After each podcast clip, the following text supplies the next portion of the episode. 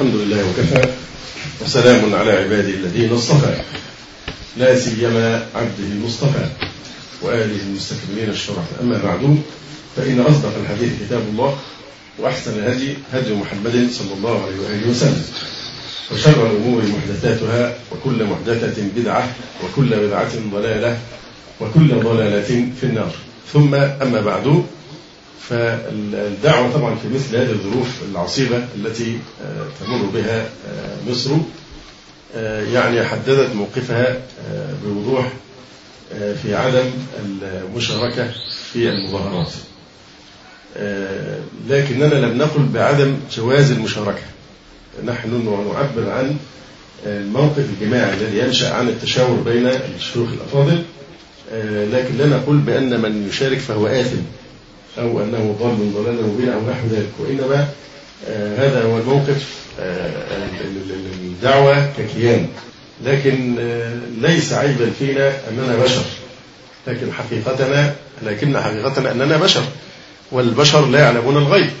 وإذا كان الله سبحانه وتعالى أوحى إلى نبيه صلى الله عليه وسلم أن يقول قل لو كنت أعلم الغيب لاستكثرت من الخير وما مسني السوء، فنحن واقعنا أننا بشر، قدرتنا محدودة، لا نعلم الغيب، فنحاول أن نجتهد أن نتشاور أن نتناصح لنصيب يعني ما يرضي الله سبحانه وتعالى في كل موقف. أما أن نقطع بأن المستقبل فيه كذا وكذا فبالتالي لابد أن نفعل كذا، نحن نحاول بصفتنا البشرية لأننا لا نعلم الغيب أن نصيب ما يرضي الله سبحانه وتعالى والذي يجيبه علينا في كل ظرف من الظروف. فهذا فيما يتعلق بالهرج والاختلاط الأمور الذي يحدث في هذه يعني الأيام. طبعا هي أوضاع ما كنا نتوقع أصلا أن تحصل، والفتن تترى وراء بعضها يرقق بعضها بعضا، وهذا ابتلاء من أنواع الابتلاءات التي يمتحن الله سبحانه وتعالى بها عباده، ويكلف العبادات سواء في السراء أو الضراء بشيء واحد فقط، ألا وهو تحقيق العبودية لله سبحانه وتعالى في السراء وفي الضراء. فينبغي أن يكون قصدنا أن نتحرى ما يرضي الله سبحانه وتعالى وما يحقق الخير وأقصى ما يستطاع من المصالح ودفع أقصى ما يستطاع من المضار. وكما تعلمون أن من خصائص الفتن أنها تشبه مقبلة وتبين مدبرة، والفتنة إذا أقبلت عرفها كل عالم وإذا أدبرت عرفها كل جاهل. فنحن بشر ونجتهد بقدر استطاعتنا أن نتحرى ما يرضي الله سبحانه وتعالى. أما المواقف الثابتة والتي لا تزحزح عنها إطلاقا فهي في غاية الوضوح، لسنا الآن فقط نتكلم عن تمسكنا بتطبيق شرع الله وعن أن طريق الإصلاح في هذه الأمة هو يبدأ بالرجوع إلى كتاب الله وإلى سنة رسول الله صلى الله عليه وسلم. هناك ثوابت لا يجهلها يعني أي سلفي على الإطلاق. الذي ينبغي أن نهتم به ونلتفت إليه هو أن في مثل هذه الظروف تنصرف الهمم إلى إدمان مطالعة الأخبار وسماع الإذاعات، قراءة الجرائد أو متابعة الفضائيات أو تداول القيل والقال، وكثير من القيل والقال يكون لا أصل له وتكون عبارة عن شائعات، والنفس تميل إلى تصديق أي خبر فيه نيل من خصمها، وبالتالي حتى الخصم ينبغي ألا تحكي إلا ما أنت متيقن ومتثبت من الخبر. فيا أيها الذين آمنوا إن جاءكم فاسق بنبأ فتبينوا، فلا بد من التثبت ولا بد من التبين والتحري لئلا يكذب الإنسان وهو لا يشعر، حيث قال النبي صلى الله عليه وسلم كفى بالمرء كاذبا أن يحدث في كل ما يسمع. فليس كل ما تسمع حتى لو كان فيه مصلحة لك أو لدعوتك أو فيه نيل ونكاية بخصوم الدعوة، لابد من أن تحرر الصدق في كل ما يقال وما يحكى. ومن ذلك أيضا أن الشائعات هي أحد الأسلحة التي تستعمل في الإرجاف وفي تفريق الصفوف وفي تشتيت انتباه يعني الناس. نتواصل جميعا بأقوى ما ينبغي أن نستمسك به في هذه المحنة ألا وهو الفزع إلى طاعة الله سبحانه وتعالى. كان صلى الله عليه وسلم إذا حزمه أمر فزع إلى الصلاة. تأملوا كلمة فزع، فزع يعني هي الملجأ وهي الحصن الحقيقي. واستعينوا بالصبر والصلاة. نحول هذا الأمر من الكلام النظري إلى واقع عملي نناجي الله سبحانه وتعالى ونستعين به في دفع هذا البلاء عن الأمة الإسلامية، لأن مصر لا شك هي مستهدفة ومن زمن بعيد مستهدفة، لأن مصر في الحقيقة هي قلب العالم الإسلامي. القلب إذا أصيب هذا القلب أو طعن فأوضاع مصر تنعكس على كل العالم الإسلامي بلا نقاش وبلا شك في ذلك. فلذلك نحن إن لم نستطع الحصول على الخير كله المحض الصافي من الشوائب فنجتهد في تحصيل ما أمكن من الخير والمصلحة والدرء ودفع ما أمكن من الشر حسب استطاعتنا، وقضاء الله نافذ في كل الأحوال. فينبغي السلاح الأقوى الآن والبداية الصحيحة أننا جميعا نتوب إلى الله سبحانه وتعالى، يعني توبة جماعية كي يدفع عنا هذا البلاء. إلا قوم يونس لما آمنوا كشفنا عنهم عذاب الخزي في الحياة الدنيا. فهذا البلاء لابد له من توبة جماعية، لا نغرق في طوفان الأخبار والأحداث والتحليلات ونتلهى عن واجب الوقت الذي هو أن نلوذ بجلال الله سبحانه وتعالى ونتحصن به ونعوذ به عز وجل. نكثر الدعاء بصدق للمسلمين جميعا أهلنا وإخواننا هنا في مصر أن يدفع الله عنهم هذا الكرب وهذا البلاء على خير. أيضا لابد من التكافل، لا شك المصريون معروفون بالشهامة وبالنخوة وبالحس العاطفي العالي جدا، وهذا ترونه في الشباب الذي كنا من قبل نقول الشباب ضاع والشباب كذا والشباب هائم على وجهه وضحية، لكن عند المحنة أنتم ترون كيف حال هؤلاء الشباب النتيم من الخير. فنستعين بالله سبحانه وتعالى إن شاء الله تكون محنة وتمر على خير. نحن نعرف تماما أين نقف، نعرف تماما ما الذي نريده، ونجتهد في إصابة ما يرضي الله سبحانه وتعالى في هذه الظروف. فالتوبة الجماعية، كثرة الاستغفار، اجتهدوا بما يغفل الناس عنه، لأن كما يتضاعف ثواب الذكر في السوق وثواب العبادة في شهر شعبان الذي يغفل الناس عنه لأنه بين رجب ورمضان، فكذلك أيضا في وقت الغفلة الناس يذهلون ويستهلكون في متابعة الأخبار والقيل والقال والحوادث وفلان عمل إيه ويتصلون ببعض، ثم يتلهون عن أهم واجبات هذا الوقت هو الالتصاق بجناب الله سبحانه وتعالى والفزع إليه والدعاء والجؤار إلى الله سبحانه وتعالى أن يكشف الكرب عن هذه الأمة. لا تحتقروا الدعاء العام الذي يشمل المسلمين أجمعين، لا تكن أنانيا وتقتصر على دعاء نفسك، لكن الدعاء العام هذا الدعاء من أعظم ما يحب الله سبحانه وتعالى من الدعاء. يقول النبي صلى الله عليه وسلم: من استغفر للمؤمنين والمؤمنات كتب الله له بكل مؤمن ومؤمنة حسنة. فخزائن الله لا تنفد، وهذا وعد من رسول الله صلى الله عليه وسلم الصادق الوعد، أنك إذا دعوت لكل المسلمين تنال ثواب الإحسان لكل المسلمين، فما بالك فكيف نزهد في مثل هذا. فهذا سبب فعال وسبب عظيم جدا، ولولا أنه سبب لما رغبنا الله عز وجل فيه وحثنا عليه. فالتوبة الجماعية من كل الذنوب، العزم على الاستقامة، الاجتهاد في الاقتراب من الله سبحانه وتعالى، الثبات كما جاء في الحديث: ألا يا عباد الله فاثبتوا، أن نثبت على طاعة الله عز وجل. أيضا من الأمور المهمة جدا موضوع التكافل بين الناس، كل من يستطيع أن يفعل شيئا فليفعل. تفقد جارك هل عنده خبز كاف أم لا، لأن ممكن بعض الناس شخص عجوز، شخص ضعيف، ما يستطيع أن يزاحم ولا أن يأكل في الطابور أو كذا، لا ينبغي أن يتلهى الإنسان بنفسه. ولكن هنا يظهر أهمية خلق الإيثار، ويؤثرون على أنفسهم ولو كان بهم خصاصة، ومن يوق شح نفسه فأولئك هم المفلحون. فعملية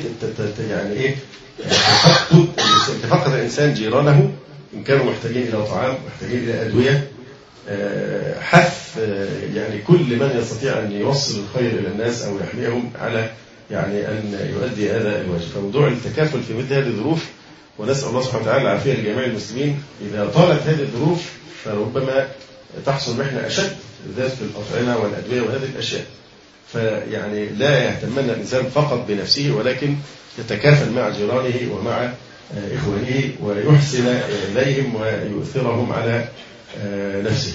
لا أريد أن أكثر من هذا عليكم، ولكن يعني أنا أوصل إخوة الحقيقة فيه كان كتاب بسيط جدا اسمه بصائر في الفتن، كنت تكلمت عنه أو ما حطوه لسلوك المؤمن وقت الفتن. أرجو يعني من استطاع أن يستفيد منه إن شاء الله قد يكون هذا وقته. أقول قولي هذا، أستغفر الله لي ولكم. سبحانك اللهم ربنا وبحمدك، أشهد أن لا إله إلا أنت، أستغفرك وأتوب إليك.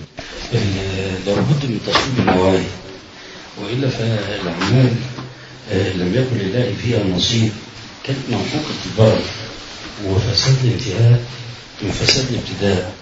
العبد إذا فسدت بدايته فسدت نهايته، وإذا فسدت نهايته فلربما هلك. يحزن الإنسان ويرثى عندما يجد هذه الدموع لا تكاد تذكر ربها تبارك وتعالى، لا يتردد ذكر الله على الألسنة. يعني هذه مجموعات ممحوقة البركة، ممحوقة البركة، هذه مؤشرات. يعني الطاعات والقربات لو تتبعتها طاعة تجد النصوص الشرعية من جملة القيود التي لابد أن ننتبه لها أن تكون في سبيل الله. ومن البداهيات التي تعلمناها أن لابد من نية وصحة أو إخلاص ومتابعة. فمن كان يرجو لقاء ربه فليعمل عملا صالحا ولا يشرك بعبادة ربه أحد. وخلوا أخلصوا أصوابه، فإن كان العمل خالصا ولم يكن صوابا لم يقبل، وإذا كان صوابا ولم يكن خالصا لم يقبل حتى يكون خالصا وصوابا. والخلص مكان ابتغاء وجه الله، والصواب ما وافق سنة رسول الله صلى الله عليه وسلم. فتحلوا ذلك في الأقوال والأفعال، لدرجة أن البعض كان إذا ما أراد أن يخرج مثلا في جنازة يستنبله حتى يستحضر نياته. وكان رب عمل صغير تعاضله النية، ورب عمل كبير تحقره النية، تحقره النية. إذن فلابد من استحضار النوايا، نية طيبة، نية خالصة لوجه الله. النبي صلى الله عليه وسلم لما سئل الرجل يقاتل شجاعة ويقاتل حمية ويقاتل رياء أي ذلك في سبيل الله، فقال من قاتل لتكون كلمة الله هي العليا فهو في سبيل الله. فالحركات والسكنات والأقوال والأفعال لابد وأن تكون خالصة لوجه الله. وما أمروا إلا ليعبدوا الله مخلصين له الدين حنفاء ويقيموا الصلاة ويؤتوا الزكاة وذلك دينه القيم. فما كانوا للبدايات حتى قد تكون انتفاضة جوع. الإنسان لابد أن يراجع النفس، محاسبة للنفس. لماذا؟ لأنني لم أفرغ مثلا ولم أنتفض عندما ضاع دين الله. لا نقلل أبدا من قيمة الجوع ومصالح ومفاسد هنا وهناك قد يشترك فيها الملحد مع المسلم. ولكن كما ذكرنا يعني تعس عبد الدينار، تعس عبد الدرهم، تعس عبد الخميصة، تعس عبد القطيفة، تعس وانتكس وإذا شيك فلم تقش. فأن تحرك الإنسان بطنه كما ذكرنا يحتاج إلى مراجعة. وكم من دعاء النبي صلى الله عليه وسلم ولا تجعل مصيبتنا في ديننا ولا تجعل الدنيا أكبر همنا. ولا ففتونس وغير تونس كما ذكرنا تجد إضاعة لشرع الله قد لا ننضفت، لا نحرك ساكنا ولكن تقل أجور رواتب. ونحن لا نقلل كما ذكرنا من شأن ذلك، ولكن تقديم وتأخير لابد وأن يتم وفق شرع الله جل وعلا. لا نقبل أبدا تحجير الواسع، بمعنى أن كل ما تظهر مسألة تجد مع السلام مع اليهود اللي ده الخيار الاستراتيجي، الحل الوحيد، الانتفاضة هي الخيار الأوحد، الديمقراطية. تجد حتى في الإصلاحات إصلاح التعليم هو الأساس، لا ده إصلاح السياسة، لا ده الإصلاح الاقتصادي هو مبدأ ومنشأ الإصلاحات. هذه مسألة في حد ذاتها. لماذا لا نقول أن مبدأ الإصلاح هو منهج الأنبياء والمرسلين؟ تعبيد الدنيا بدين الله. الفتن لما تدور على مثل هذا النحو نحتاج لبصر نافس، وندعو ربنا تبارك وتعالى أن يجعل صمتنا فكرة ونطقنا ذكرى ونظرنا عبرة، وإلا فلماذا حجر الواسع؟ هل مبدأ الإصلاح التعليم؟ مبدأ الإصلاح سياسي اقتصادي؟ لا، أنا منهجي هو منهج الأنبياء والمستعبد الدنيا بدين الله. طب هذا هو منشأ كل صلاح وإصلاح. ونبي الله شعيب خطيب الأنبياء بعد ما عبد الدنيا قال إن أريد إلا الإصلاح ما استطعت وما توفيقي إلا بالله عليه توكلت وإليه أنيب. فالمدخل عندنا نحن لا نغير لا نبدل، الجموع والهتافات وغير ذلك هذا كله ما يعني يغير فينا قدر أموله، لابد من ثبات ورسوخ على منهج الأنبياء والمرسلين. ولا داعي أيضا لتحكيم الواسع وكأن الشجاعة والجرأة أن أشارك بالحكم واللزوم في المظاهرة. لا، بل ما الذي قال ذلك؟ هو حتى وخصوصا إذا كان إثبات الشجاعة لمن يشارك وبالتبعية، وفي المقابل إثبات الجبن والخبر والضعف لمن لم يشارك. هذه المسألة وحسبة تحتاج إلى علاج هي الأخرى. نبي الله يحيى ونبي الله زكريا هو كلاهما شارك في مظاهرة لما قتل مثلا، رفع نبي الله عيسى صاحب ياسين أتباع الأنبياء والمرسلين، هو صاحب ياسين شارك في مظاهرة كان موقفه مذموم أبدا. وحتجد أن التهمة عبر العصور وكر الدهور للأنبياء وللصالحين كانت لأنهم عبدوا الدنيا بدين الله كلمة قد تعلق الرقبة لحبل المشناقة. فلا داعي للتهويل من جهة والتهويل من ناحية أخرى، هذا مرفوض غير مقبول. لا داعي للمزايدات الرخيصة مزايدات، وإلا فالله أعلم بمن يقتل في سبيله، والله أعلم بمن عنده شجاعة وعنده حب للدين ونصرة. لا، المسألة ما تؤخذ بعضلات أو هتافات أو صيحات أو ادعاءات، لا طبعا، وإلا فيقال لصاحبها قل هاتوا برهانكم إن كنتم صادقين. نبي الله نوح نبي الله لوط لما قالوا أخرجوا آل لوط من قريتكم إنهم أناس يتطهرون، لما تستعبر كما ذكرنا مواقف الأنبياء والمرسلين ومن تبعهم بإحسان، مواقف دعوة مواقف تعبيد للدنيا بدين الله، أعرضتهم لبذل أرواحهم أي والله لدخول سجن الفعل جاء. كل ذلك حدث لأنهم عبدوا الدنيا قالوا كلمة طيبة ليس بالحكم واللزوم. فلا نحجر واسعا ولا داعي للمزايدات. وكم من بلد فتحت بالقرآن وكم من بلد فتحت بالسيف والسنان ولا حجر أبدا على سعة رحمة الله تبارك وتعالى والسبل كثير. قد تكون دعوة صالحة بتأخذ بأسباب إجابة الدعاء. يعني محمد بن واسع كان إذا ما أشار بأسبوع في الغزو استبشر القادة ليه؟ مجاب الدعوة يتغير الحل أحسن الأحوال. لا تحجر واسعة إن ده الحل الوحيد وده هنروح فين وده الخيار الأوحد. لا داعي لمثل ذلك، لا داعي. المخرج من الفتنة قد يكون بكلمة طيبة لا بحيلة ولا بخطة جهنمية ولا بغير ذلك. ونبي الله إبراهيم قذف في النار، ما الذي قال؟ قال حسبي الله ونعم الوكيل. كانت النار بردا وسلاما عليه، أخذت منه سارة. ما الذي فعل؟ قام يصلي، قام تتهمه. أحيانا البعض بيطالب البعض بما ليس في مقدور ولا في مقدور البشر ولا يمكن أن يقدم عليه. نحن قوم ينجبنا شرع ودين، نقدم بشرع ونحجم أيضا بشرع. لا تقدموا بين يدي الله ورسوله، استعانوا على فتح الحصول بلا حول ولا قوة إلا بالله. أليس هذا ما قرأتموه؟ كان علي بن أبي طالب لما سئل كما بين السماء والأرض قال دعوة مستجابة توصلك للمقصود من أيسر طريق، دعوة مستجابة. وكان عمر يقول إني لا أحمل أما الإجابة ولكن أحمل أما الدعاء. فلا تعجل واسعة. معاني الإيمانية سالمة عن المعارضة، الأخذ بالأسباب مطلوب، الخروج من الواقع السيء كل ذلك مطلوب. ونسأل الله تبارك وتعالى أن ينفعنا وإياكم بما نقول ونسمع.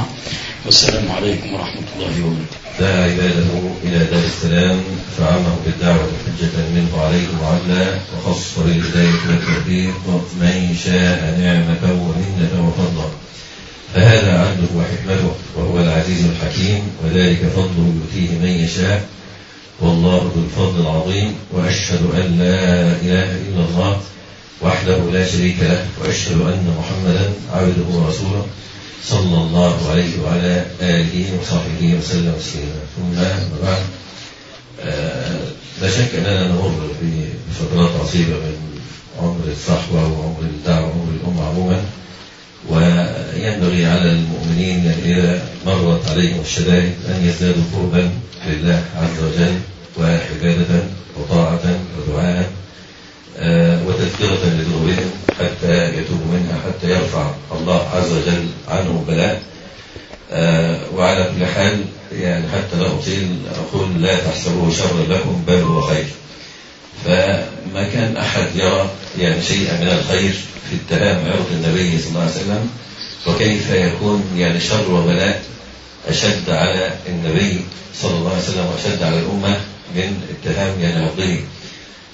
ولكن الله عز وجل قال لا تحسبوه شرا لكم بل هو خير، وكان فعلا في خير كثير في تربية الأمة وفي رفع لشأن النبي صلى الله عليه وسلم وشأن أزواجه، وفي درس يعني تربى يعني عليه الأجيال، ورافع عائشة رضي الله عنها أم المؤمنين، وقال تعالى وعسى أن تكرهوا شيئا وهو خير لكم وعسى أن تحبوا شيئا وهو شر لكم والله يعلم وأنتم لا تعلمون. قال بعضهم لا تكرهوا البلايا الواقعة والنقمات الحديثة، فلرب أمر تكرهه في نجاتك ولرب أمر تؤثره في عطرك. وقال وعواقب الأمور تتشابه في الغيوب، فرب محبوب في مكروه ورب مكروه في محبوب. فنرجو أن نخرج من رحم هذه الأحداث بزيادة القرب الناس بعضهم من بعض. فلا شك أنكم ترون أهل المنطقة الواحدة والشارع الواحد يلتقون ويسهرون طوال الليل، ونوجه على الإخوة أن يستغلوا هذه الفرصة للدعوة إلى الله عز وجل. ورأينا كثير يعني أنا جنبي جار يعني ما علمت به، مع أني في المكان من 18 سنة تقريبا، فإذا لي يدخل المسجد ويسهر مع الإخوة طوال الليل ويكون هذا في المكان الذي بجوارك. فكثير الناس يقترب من الله جل في الشدائد، وأيضا الإخوة يستغلون ذلك في دعوته إلى الله يعني عز وجل. تحمل المسؤولية والهمة والسهر والبذل وحمل هموم المؤمنين. فالناس يرون أن المشاركة في المظاهرات يعني وحدها هي الحماس على الإسلام والحب للإسلام، مع أن المظاهرات ليست خاصة بالإسلاميين، يعني فيها النصارى فيها العلمانيون وفيها الوطنيون وغيرهم. ولكن كما قال النبي صلى الله عليه وسلم من قاتل لتكون كلمة الله هي العليا فهو في سبيل الله. فينبغي أن تكون عملك وهمك وبذلك وسعيك من أجل أن تكون كلمة الله هي العليا.